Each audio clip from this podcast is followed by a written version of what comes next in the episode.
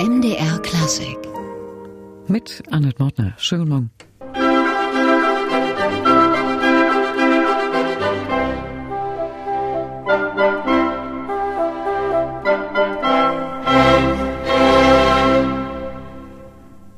Albrecht Holder spielte Franz Danzi, begleitet hat die Neubrandenburger Philharmonie unter ihrem einstigen Chef Nicolas Pasquet. Der ist in der Zwischenzeit, ja was heißt Zwischenzeit, seit langem Professor für Dirigieren an der Hochschule für Musik Franz Liszt in Weimar und damit Teil der mittlerweile schon beängstigend erfolgreichen Dirigentenschmiede am Hause. Gerade erst haben wieder zwei Studenten in Nürnberg beim bundesweiten Dirigierwettbewerb Platz 1 und 2 geholt und den Publikumspreis. Und es war Grund genug für uns, Nicolas Pasquet zum MDR Klassikgespräch zu treffen. Herr Professor Pasquet, Sie sind ja in Montevideo und Uruguay aufgewachsen. Wie waren denn bei Ihnen da die ersten Schritte zur Musik und zur Klassik im Besonderen? In meiner Familie gibt es immer Musiker. Nicht immer unbedingt in der Klassik, äh, im Jazz und im Tango und in der Popularmusik ähm, gibt es eigentlich in jeder Generation in meiner Familie mindestens einen Musiker und einen Politiker. Und das hat sich so in, seit mehreren Generationen etabliert. Keiner macht das absichtlich, es passiert einfach. Meine Mutter war auch eine große äh, Musikliebhaberin. Wir kommen von einem sogenannten kultivierten äh, Familienhaus. Äh, ich weiß, weiß nicht, wie man das genau sagt. Und Bildungsbürgertum, jetzt habe ich das. Und Familie wurde, in der Familie wurde die Musik immer gepflegt und bei mir wurde dann früh eine gewisse Neigung zur Musik festgestellt und ich wurde dann von klein auf mit Geige zunächst mal gefördert, auch ein bisschen Klavier. Und das hat mich meine ganze Kindheit in Montevideo begleitet. Wir haben ja in, auch ein paar ganz gute Orchester da unten und ich wurde immer fleißig in die Opernaufführungen, in die Konzerte mitgenommen. So bin ich eigentlich mit der Musik groß geworden. Und dann war es dann in der deutschen Schule, in der ich als Kind war oder als Jugendlicher, in der auch viel Musik gemacht wurde und Chor gesungen wurde, war das eine natürliche Entwicklung, dass ich danach, weil ich auch deutsche Wurzeln habe, dann nach Deutschland komme zum Studium. Und dieser Wechsel von Südamerika nach Europa, war das ein großer Kulturschock oder wurde das durch den Bildungsbürgertum-Hintergrund etwas abgefedert? Es war eine große Umstellung. Ich war 19, ich war sehr jung. Also ich konnte zwar muttersprachlich Deutsch immer schon, aber es war schon ein Riesenunterschied von einem Land, in dem ich behütet war, in dem ich alle meine Freunde, alle meine Familie hatte, von einem Tag auf den anderen in Stuttgart alleine zu sein. Als 19-Jähriger, das war eine sehr große Umstellung, die nicht einfach war. Aber es war toll. Ich habe sofort neue Freunde und neue Musik kennengelernt, aber auch jeden Tag einen Brief nach Hause geschrieben. Und dann kam auch der Schritt von der Violine zum Dirigieren. Das ist ja auch ein Schritt, den man für sich selbst beschließen muss. Da vors Orchester zu treten, ganz alleine. Wann stand das denn fest? Eigentlich wollte ich schon, als ich nach Deutschland kam, Dirigieren studieren. Also die, die, Entscheidung ist schon in meiner Heimat gefallen. Ich hatte einen Lehrer in der deutschen Schule, einen Musiklehrer, der mich enorm gefördert hat. Der hat meine meine Neigung zum Dirigieren entdeckt, als ich 16 war und hat sehr viel für mich gemacht und mich in diese Richtung auch zu mentorieren. Also es ist genau das, was man sich unter einem Mentor vorstellt. Der hat mich ganz sorgfältig dahin geführt. Ich war nur nicht gut genug, um in Deutschland die Aufnahmeprüfung für, für Dirigieren zu bestehen an irgendeiner Hochschule. Und mir wurde dringend empfohlen, auch von Dirigierlehrern in Stuttgart, Thomas Ungar, Professor Ungar, eine Person, der ich sehr, sehr viel zu verdanken habe, hat mir empfohlen, studiere doch erstmal Geige und lerne ein bisschen mehr über Musik. Und das war das Beste, was mir passieren konnte, weil ich habe dann sehr intensiv Geige studiert, viele Jahre und auch beim Melos Quartett sehr intensiv Kammermusikunterricht gehabt. Und eigentlich denke ich immer, alles, was ich als Dirigent kann, habe ich eigentlich auf der Geige gelernt. Ist das ein Vorteil, wenn man da ein Orchesterinstrument studiert hat, als wenn man da, wie ja viele, vom Klavier kommt? Naja, man kann nicht sagen von Vor- oder Nachteil. Also äh, der deutsche normale, reguläre Weg, ein Dirigent zu werden, ist mit Klavier als Hauptinstrument, das einem dann auch ermöglicht, äh, mit Sängern zu arbeiten, in das Opernrepertoire einzutauchen, in den deutschen Musiktheatern, nicht nur deutsche, in den Musiktheatern äh, mit den Sängern die ganzen großen Stücke der Opernliteratur einzustudieren. Das war mir immer verwehrt, weil ich ein sehr schlechter Pianist war immer. Äh, andererseits, wenn man Geige spielt, äh, ist man, spielt man das wichtigste Instrument des Orchesters. Und man sitzt im Orchester, man lernt Dirigenten kennen, man lernt die Literatur von drinnen kennen. Man lernt einen Ton zu entwickeln. Das kann man als Pianist eigentlich nicht machen. Ein, ein, auf dem Klavier äh, kann man keinen Einfluss mehr auf den Ton machen, ab dem Moment, wo der Ton erklungen ist. Ein Geiger oder ein Bläser kann den Ton bis zum Verklingen gestalten.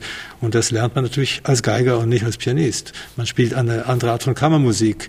Man taucht ganz anders in die Musik ein, lernt anders zu hören. Also beides, äh, Klavier oder Orchesterinstrument, hat sicher Vor- und Nachteile. Ich habe mir für das, für das Streichinstrument entschieden und bereue es nur manchmal. Und dieses manchmal ist vielleicht, wenn ich merke, dass ich lieber manchmal auch ein bisschen besser Klavier spielen würde, um in die Opernwelt ein, besser eingetaucht zu sein, als ich es bin. Aber es ist ja sicher auch nicht schlecht, wenn man als Student im Orchester sitzt. Sie erleben das ja jetzt bei Ihren Studenten sicher auch. Und da mal sieht, wie so Dirigenten arbeiten, was sie gut machen, wo vielleicht aber auch bestimmte Sachen nicht funktionieren. Da lernt man ja sicher mehr als im stillen Kämmerlein am Klavier zu Hause, um Partitur zu spielen. Oh ja, man lernt einfach die Praxis. Ich habe viel im Orchester gespielt in Stuttgart und äh, habe natürlich auch unter vielen schlechten Dirigenten gespielt und schwere Stücke und wo man merkt, man schaut gar nicht mehr auf den Dirigenten, sondern schaut auf den Konzertmeister, der einen da besser führt. Selbstverständlich wende ich auch diese Erfahrungen an, wenn ich mit meinen Studenten heute arbeite und sage, das darf dir niemals passieren, dass ein Orchester dich nicht wahrnimmt, weil du so schlecht dirigierst. Ähm, aber man lernt auch, was für eine, ein, ein fantastischer Apparat ein Orchester an sich selbst ist, das auch trotz Dirigent zusammenspielt äh, muss und das spielen kann.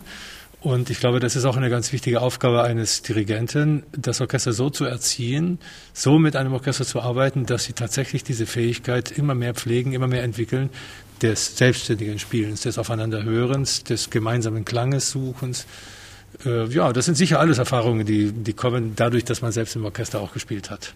Und es ist ja sicher auch eine starke psychologische Komponente dabei. Also das Orchester als einzelne Individuen, aber auch als Schwarmintelligenz sozusagen zu begreifen und zu führen. Wie viel Psychologe muss der Dirigent sein? Er muss eine starke integrative Persönlichkeit haben. Man muss einem Orchester ähm, Vertrauen geben. Man muss einem Orchester die Möglichkeit eröffnen, auch sich selbst zu präsentieren. Äh, vor allem das Wort Vertrauen ist groß. Jedem Musiker muss man zu erkennen geben, dass man ihn schätzt oder sie schätzt und die Fähigkeiten, sich selbst auszudrücken, auch sehr respektiert und auch sehr fördern möchte. Andererseits ist es die Aufgabe des Orchesters, auch dem Dirigenten die Chance zu geben, sich aus musikalisch und technisch auszudrücken. Und das kann nur geschehen in einer Atmosphäre von gegenseitiger Wertschätzung. Ein Orchester entscheidet nach zwei oder drei Minuten, ob der Dirigent, die Dirigentin, die da vorne steht, was taugt und gibt ihm oder ihr dann die Aufmerksamkeit oder ignoriert sie einfach. Nun ist Nicolas Pasquet einer, der nicht ignoriert wird am Pult, sondern im Gegenteil sehr interessiert und aufmerksam wahrgenommen wird. Sogar von Musikern, die noch jünger sind als seine Studenten, denn er dirigiert auch das Kammerorchester des Spezialgymnasiums Musik Belvedere in Weimar. Hier mit Benjamin Breton.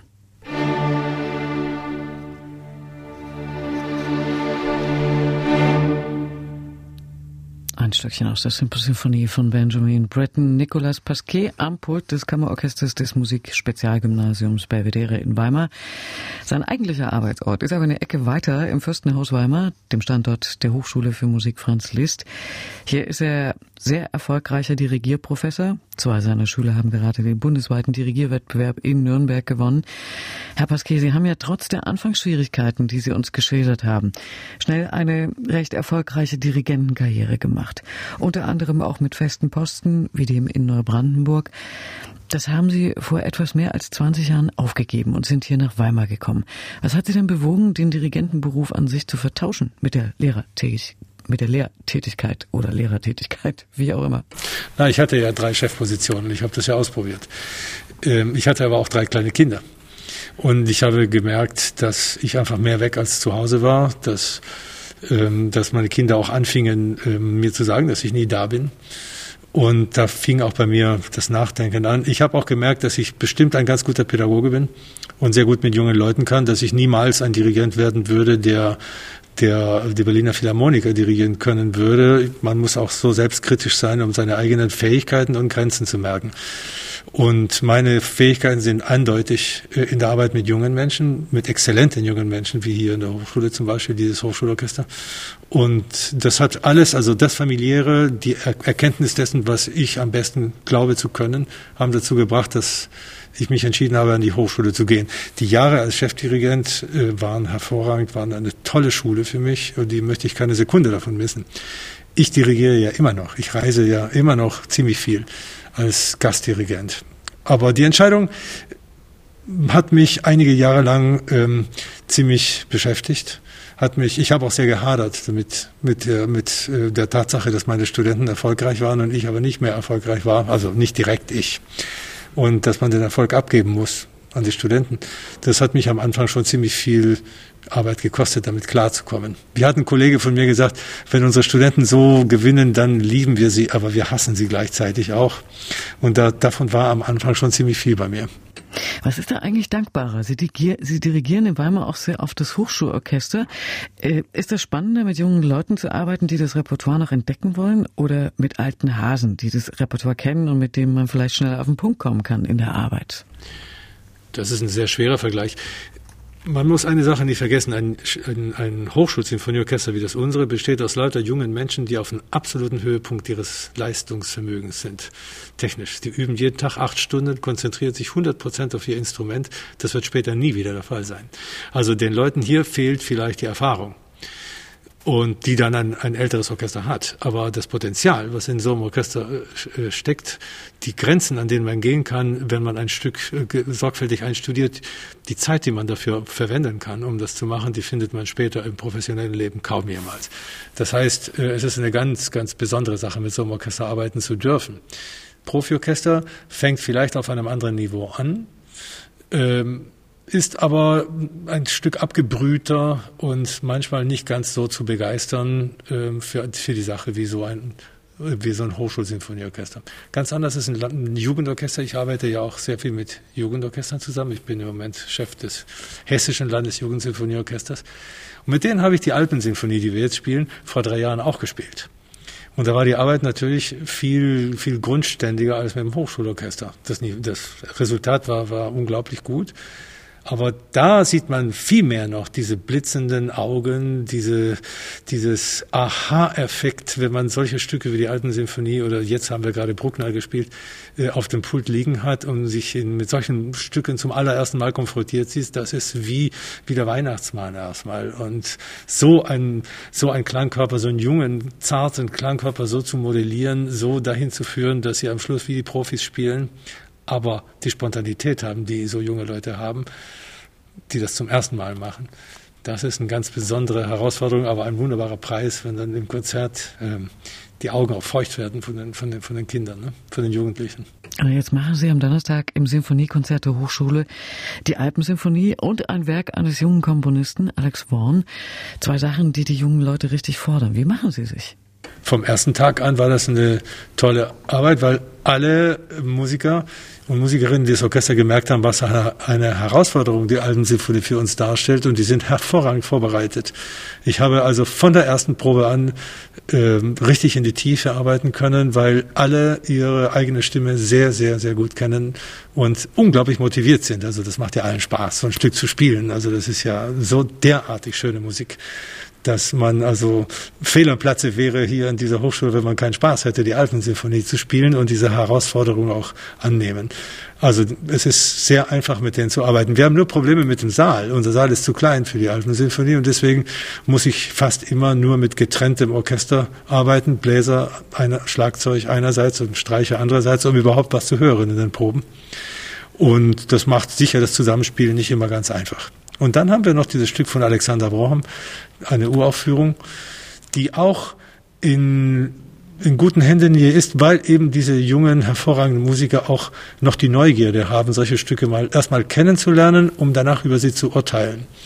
Äh, bei abgebrühten Orchestern, die nicht ständig solche neue Musik machen, es gibt einige, die natürlich sowas hervorragend machen, hat man ganz oft eine grundsätzlich äh, etwas skeptische Einstellung dieser Musik gegenüber äh, und nicht die Bereitschaft, wirklich in die Tiefe zu gehen und so ein Stück erstmal kennenzulernen. Und hier ist es ganz anders. Hier kann ich wirklich Detailarbeit machen und alle möchten am Schluss hören, wie das Stück klingt. Und dann werden wir sehen, ob es gute Musik ist. Das ist, glaube ich, eines Ihrer Prinzipien bei neuer Musik, die Sie auch weitergeben. Egal, was es für Musik ist, wir machen die erstmal bestmöglichst, damit es nicht an uns liegt, wenn das Stück nicht aufgeht. Naja, wir machen ja eine Ausbildung zum Profimusiker und da gilt es auch äh, auch in der Arbeit, die wir hier machen, zu lernen, was bedeutet es, Profi zu sein. Auch mit neuer Musik. Unsere Aufgabe ist, dem Stück der Partitur, die wir zum, äh, zum Klingen äh, verhelfen, gerecht zu werden, indem wir sie so perfekt, so treu wie möglich aufführen. Äh, und dann kann der Komponist und das Publikum hören, hat sich das gelohnt, ist das Stück gut oder nicht. Aber ein schlecht aufgeführter Mozart ist genauso schlechte Musik wie ein schlecht aufgeführter Warham. Und das versuche ich hier darzustellen. Ich nehme das Stück sehr ernst, stehe durchaus kritisch auf solche Musik manchmal, aber meine Aufgabe ist, sie perfekt zu spielen. Und es geht ja nicht nur für neue Musik. Sie haben ja auch schon CDs veröffentlicht, unter anderem mit dem Kammerorchester der Hochschule, den Weimarer Lokalmatador Ernst Wilhelm Wolf. Der war zur Goethe-Zeit Hofkapellmeister. Ein Stückchen hören wir hier aus dessen Estur-Symphonie.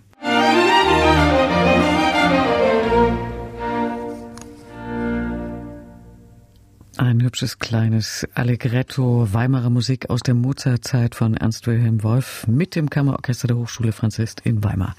Geleitet von Dirigierprofessor Nicolas Pasquet, der heute bei uns im MDR Klassikgespräch ist. Herr Pasquet, so einfach studieren kann man ja bei Ihnen nicht. Es gibt eine Aufnahmeprüfung, die, glaube ich, gar nicht so leicht ist. Was muss man da mitbringen? Zunächst mal muss man Talent mitbringen. Also ich glaube, hm, wir machen, ich sage immer, wir machen keine Dirigenten an dieser Hochschule. Wir haben niemals, ich habe niemals einen Dirigenten gemacht, sondern in der offenen Prüfung versuchen wir zu entdecken, ob die jungen Leute, die sich bewerben, eine charismatische, hochmusikalische, körperlich talentierte äh, Begabung äh, herbringen. Und die testen wir dann, indem sie vordirigieren müssen in zwei Runden. Erstmal vor Klavieren, dann vor dem Orchester, wo sie zeigen müssen, ob sie auch die Persönlichkeit haben, vor einem ähm, Orchester zu überleben. Sie müssen ihre instrumentalen Fähigkeiten zeigen, entweder auf dem Klavier oder alternativ auf einem Orchesterinstrument, so wie mein Fall. Sie müssen singen, sie müssen ähm, äh, Theorie, Musiktheorieprüfung machen. Also wir testen schon ziemlich global die Persönlichkeit des oder derjenigen, weil man einfach doch eine starke und überzeugende Persönlichkeit haben muss, um dann vor einem Orchester zu überleben. Das heißt, wenn Sie da vordirigieren müssen, müssen Sie es schon irgendwie können. Schlagtechnik, Gestik und so weiter. Durchaus. Ich meine, wenn man Geige vorspielt, muss man auch schon Geigen können. Und wir erwarten, dass jemand, der dirigieren äh, möchte, sich mit dem Dirigieren schon auseinandergesetzt hat. Wir erwarten keine Perfektion. Aber wissen Sie, wenn man eine Beethoven-Sinfonie, die man zum Beispiel bei uns in der Aufnahmeprüfung dirigieren muss, äh, zeigt, muss man schon zeigen, dass man sich mit der Musik auseinandergesetzt hat und ein gewisses Sendungsbewusstsein hat, wie man diese Musik zum Klingen bringen möchte, also was man hören möchte. Äh, möchte. Das bedeutet nicht, dass man es technisch perfekt dirigieren können muss. Das lernen die bei uns. Die Technik kann man jedem in einem Nachmittag mehr oder weniger beibringen, ein bisschen vereinfacht ausgedrückt. Aber die, der Wille, etwas darzustellen und etwas zum Klingen zu bringen, in einer bestimmten Weise, die nur er oder sie in ihrem Kopf haben, die erwarten wir in der Aufnahmeprüfung. Das heißt, Sie versuchen dann im Studium das Profil des Studenten, der Studentin herauszuarbeiten oder freizulegen und nicht ihm nur allgemeine Fertigkeiten mitzugeben. Nein, also ich glaube, ich wäre ein schlechter Lehrer, wenn ich versuchen würde, dass alle so wie ich aussehen oder klingen so wie ich. Wir haben natürlich ganz starke Auseinandersetzungen manchmal in der Klasse oder eigentlich ziemlich oft, weil ähm, ich alles hinterfrage, was meine Studenten machen, meine Studierenden machen. Äh, und ich frage immer, warum. Aber Sie wissen alle, dass ich Ihnen immer sage, mach, was du willst, aber mach es gut. Mach es überzeugend und versuche, dass ich das verstehe, was du machst. Und das versuche ich dann auch zu fördern und Ihnen dann den Weg leichter zu machen, dahin zu kommen, wo Sie hinkommen möchten. Und Weimar hat ja Möglichkeiten, die sie den Studenten bieten können, die es anderswo so gar nicht gibt, nämlich die Arbeit mit richtigen Orchestern. Ja, das ist ein Riesenprivileg. Wir dürfen auch nicht ähm, außer Acht lassen, dass ich nicht der einzige Dirigierprofessor bin in Weimar. Wir sind ein Team. Wir sind drei Dirigierprofessoren an der Hochschule, zwei für Orchester dirigieren, Professor Eckhard Witschig äh, und, und ich und dann noch Professor Jürgen Puschbeck für Chor dirigieren. Und alle Studenten haben bei uns dreien Unterricht. Das ist schon mal eine große Sache, weil sie wirklich immer von allen drei Seiten Input kriegen. Und wir haben äh, ganz tolle Partnerorchester, mit denen wir sehr regelmäßig arbeiten. Unser Hauptpartner ist die Jena Philharmonie in der Region. Wir haben aber auch die Staatskapelle Weimar als Partner und wir haben das, die Thüringen Symphonie in Gotha-Eisenach als Partner. Wir haben äh, manchmal den MDR, das MDR Symphonieorchester in Leipzig als Partner beim Wettbewerb der mitteldeutschen Hochschulen.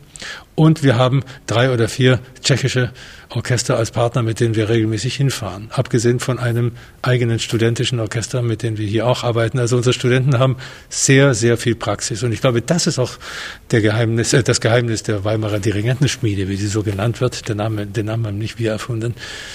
Ähm, die Praxis. Praxis, Praxis, Praxis. Das ist, was einfach einen Dirigenten ausbildet. Ist das nur die Praxis oder ist es auch eine besondere Form der Zuwendung, der besonders intensiven Arbeit mit dem Einzelnen vielleicht? Wir haben eine besondere, die, die Besonderheit unserer Ausbildung ist vielleicht eben diese drei Säulen oder dieses Team, begleitet von den Instrumentallehrern an unserem Institut. Wir haben eigene Instrumentallehrer an unserem Institut für Dirigieren und Opernkorrepetition, die unsere Studenten begleiten. Wir sind fünf Professoren. Das ist sehr, sehr, sehr enges, ähm, sehr globales und sehr intensives Begleiten und Mentorieren von den Studenten, was wir hier betreiben. Es ist schon fast familiär, was wir machen. Ich glaube, das ist unsere große Stärke und das sagen unsere Studenten auch immer, dass wir äh, so viel für sie machen und sie so ständig ihnen das Gefühl geben, dass wir sie begleiten, dass wir sie unterstützen und dass wir Überstunden ohne Ende für, für sie machen, so, solange es sich lohnt, was wir machen gepaart mit der Möglichkeit, einfach äh, so oft wie selten woanders vor einem Profiorchester zu stehen. Nun haben Sie vorhin die alte deutsche Tradition erwähnt, die alte Kapellmeisterausbildung. Es wird ja mitunter beklagt, die wäre im Aussterben begriffen, dieses Schritt für Schritt, Korrepetition, der Schritt erstmal ans Musiktheater, dann am kleinen Haus als zweiter Kapellmeister und dann nach und nach der Weg nach oben mit entsprechend viel Repertoirekenntnis. Wie ist das hier an der Hochschule mit dieser Vielseitigkeit? Spielt da die Oper auch eine Rolle? Oh ja, also für Dirigenten, äh, wir sind ja zwei Dirigierprofessoren. Und mein Kollege Erkard Witschik ist ausdrücklich mit dem Schwerpunkt Musiktheaterliteratur angestellt an der Hochschule. Ich unterrichte schwerpunktmäßig Symphonik. Das heißt, unsere Studenten haben bei, bei mir Symphonik, bei meinem Kollegen Opernrepertoire. Außerdem haben sie sehr intensiv Opernkorrepetition, also wenn sie Pianisten sind, Partiturspiel sowieso, äh, und müssen äh, sich sehr intensiv mit der Oper beschäftigen. Wir haben ein Institut für Gesang und, und, äh, und, und, und Oper an, an der Hochschule, mit dem wir sehr eng kooperieren und sehr viele unserer Praxisprojekte, die wir haben mit Profiorchestern, sind zusammen mit Sängern des Institutes für Gesang und Musiktheater, mit denen äh, wir dann ganz viel Opernliteratur arbeiten. Und äh, insofern, wir machen äh, so viel, wie wir noch können, um unseren Studenten ein, eine globale Ausbildung zu geben, sowohl in der Symphonik als auch in der, im Musiktheater, damit sie selber dann ihren Weg entscheiden können. Es stellt sich natürlich schon im Laufe des Studiums ein bisschen dar, wer mehr in die andere, in die eine oder in die andere Richtung tendiert, auch was sein Hauptinstrument ist, das Schwerpunktinstrument.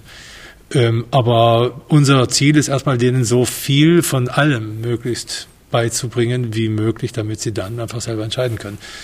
Ähm, das Problem ist nicht, dass der Kapellmeisterberuf ausstirbt, wie Sie sagen gerade. Ich glaube, das Problem ist, dass immer mehr Orchester sterben, immer mehr Theater zusammengelegt werden und geschlossen werden. Also es, wir haben 22 Musikhochschulen in Deutschland oder 23 und davon gibt es in 17 oder no, was 19 oder 20 gibt es eine Dirigentenausbildung, von denen die allermeisten den Schwerpunkt Musiktheater haben.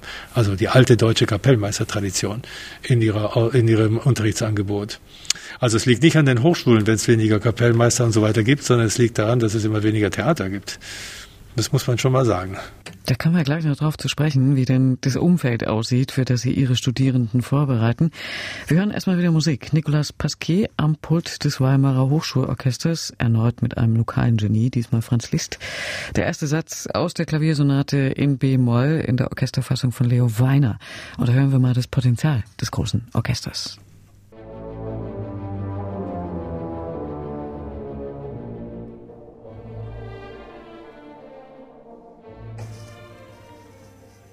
Nicolas Pasquier dirigiert das Orchester der Weimarer Musikhochschule mit diesem besonderen Arrangement von Franz Liszt Klaviersonate B-Moll.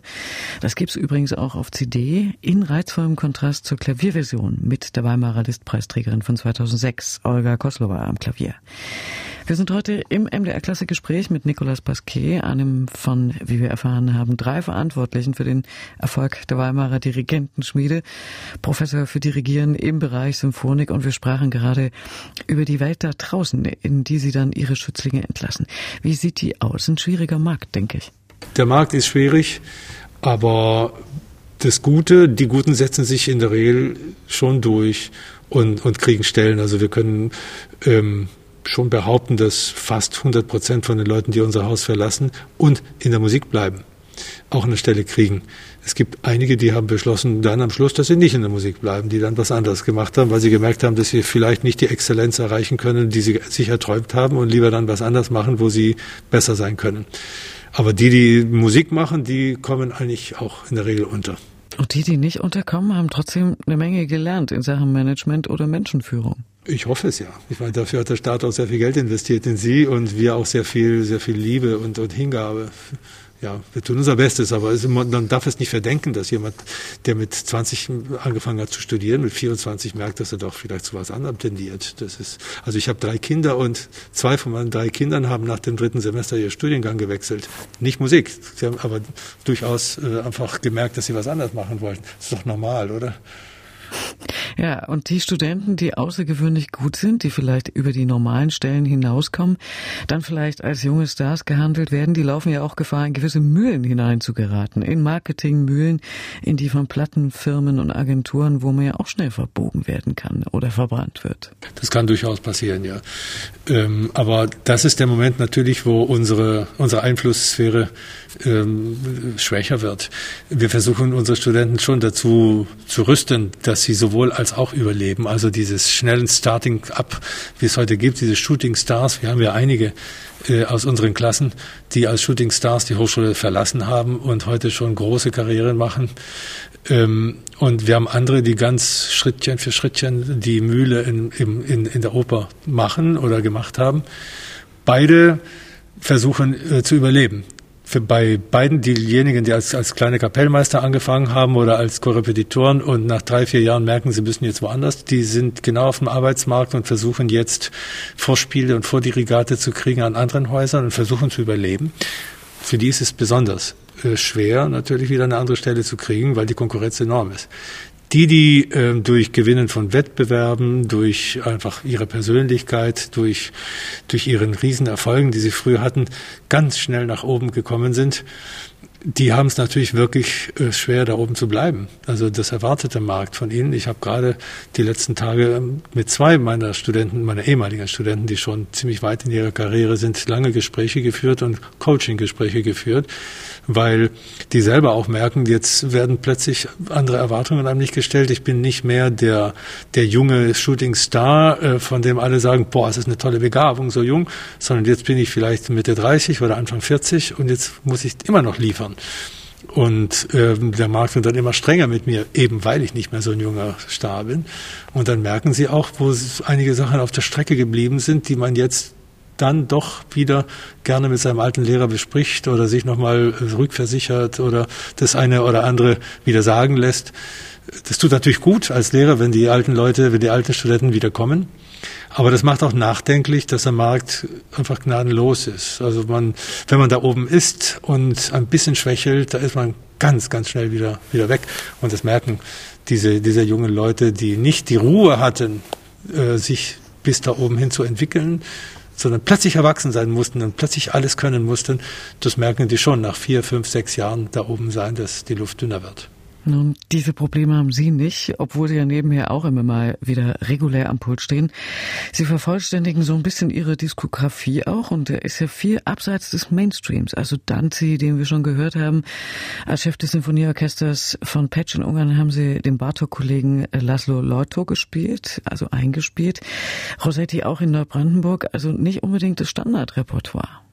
Ja, was soll ich jetzt die, die, die x-te Aufnahme einer Beethoven-Sinfonie machen? Ich meine, das, das gibt andere, die können das machen, die haben einen größeren Namen als ich. Und es gibt so viel Musik jenseits des Mainstreams. Ähm, ich habe mich ja auch ein bisschen beim, beim, bei, äh, beim, bei der Musik, die ich aufnehme, darauf kapriziert, auch sehr viele Solokonzerte zu begleiten. Also ich mache das gerne, weil ich gemeinsam mit tollen Solisten, die, die genauso neugierig sind wie ich, äh, neue Werke finde, neue Komponisten oder Komponisten entdecke, die, die, die seit Jahrhunderten manchmal da irgendwo in welchen Archiven schlummern und die tolle Musik komponiert haben. Und es ist einfach äh, unglaublich interessant, mit den Solisten und den Partnerorchestern da dann diese Werke wieder zu entdecken und zu revidieren und wieder zum Klingen zu bringen. Das ist doch viel interessanter als, als immer das Gleiche nochmal zu kauen. Was sind die nächsten Projekte, die Sie vorhaben? Äh, was CD-Aufnahmen angeht mit der Jena Philharmonie und dem, dem fantastischen Geiger Friedemann Eichhorn, mit dem ich ja sehr viel schon gemacht habe, äh, Violinkonzerte von den Gebrüdern Bohrer, wie die Bohrmaschine, Bohrer, Max und, jetzt habe ich den Namen des anderen Bohrers vergessen, tut mir leid, ähm, äh, die haben eine Menge Violinkonzerte geschrieben, mehr oder weniger gut, also nicht alles, wenn man das gespielt hat, findet man es exzellente Musik, aber virtuos für die Geige und interessant für die Orchester. Das geht im nächsten Jahr, fangen wir an mit der Produktion und es wird wieder ein paar CDs geben. Das sind erstmal die unmittelbar nächsten Projekte, die ich habe. Ich habe noch ein paar Sachen in, im Kopf, die ich gerne realisieren will. Mir fehlt aber noch das Orchester dafür, deswegen spreche ich noch nicht drüber. Gut, dann suchen Sie in Ruhe. Wir freuen uns dann erstmal über die vielen jungen Dirigenten, die so erfolgreich bei Ihnen unterwegs sind. Wir waren heute im MDR Klassikgespräch mit Nicolas Pasquet, Professor für Orchesterdirigat an der Hochschule für Musik Franz Liszt in Weimar. Und am kommenden Donnerstag zu erleben, das müssen wir unbedingt erwähnen, in der Weimarer Halle, dann mit dem Hochschulorchester und der Alpensinfonie von Richard Strauss und der Uraufführung einer Komposition des jungen australischen Komponisten Alex Vaughan. Der ist ja auch so ein Überflieger, 2017 den Kompositionspreis gewonnen, schon am Deutschen Nationaltheater aufgeführt worden. Und nun gibt's was Neues für Orchester von ihm. Das ist auch ziemlich knifflig. Zu erleben übermorgen in der Weimarer Halle im Sinfoniekonzert der Hochschule mit Nicolas Pasquet am Pult. Und er hat uns gerade von seinem neuen Projekt mit der Jena Philharmonie und Friedemann Eichhorn erzählt. Und das Vorhergehende, das hat sich mit dem französischen Wundergeiger und Schubert-Zeitgenossen Pierre Roth beschäftigt. Hier ist das Allegro, nein, das Allegretto, der dritte Satz aus seinem Violinkonzert Nummer 9 in C-Dur. Friedemann Eichhorn und Nicolas Pasquet am Pult der Jena Philharmonie.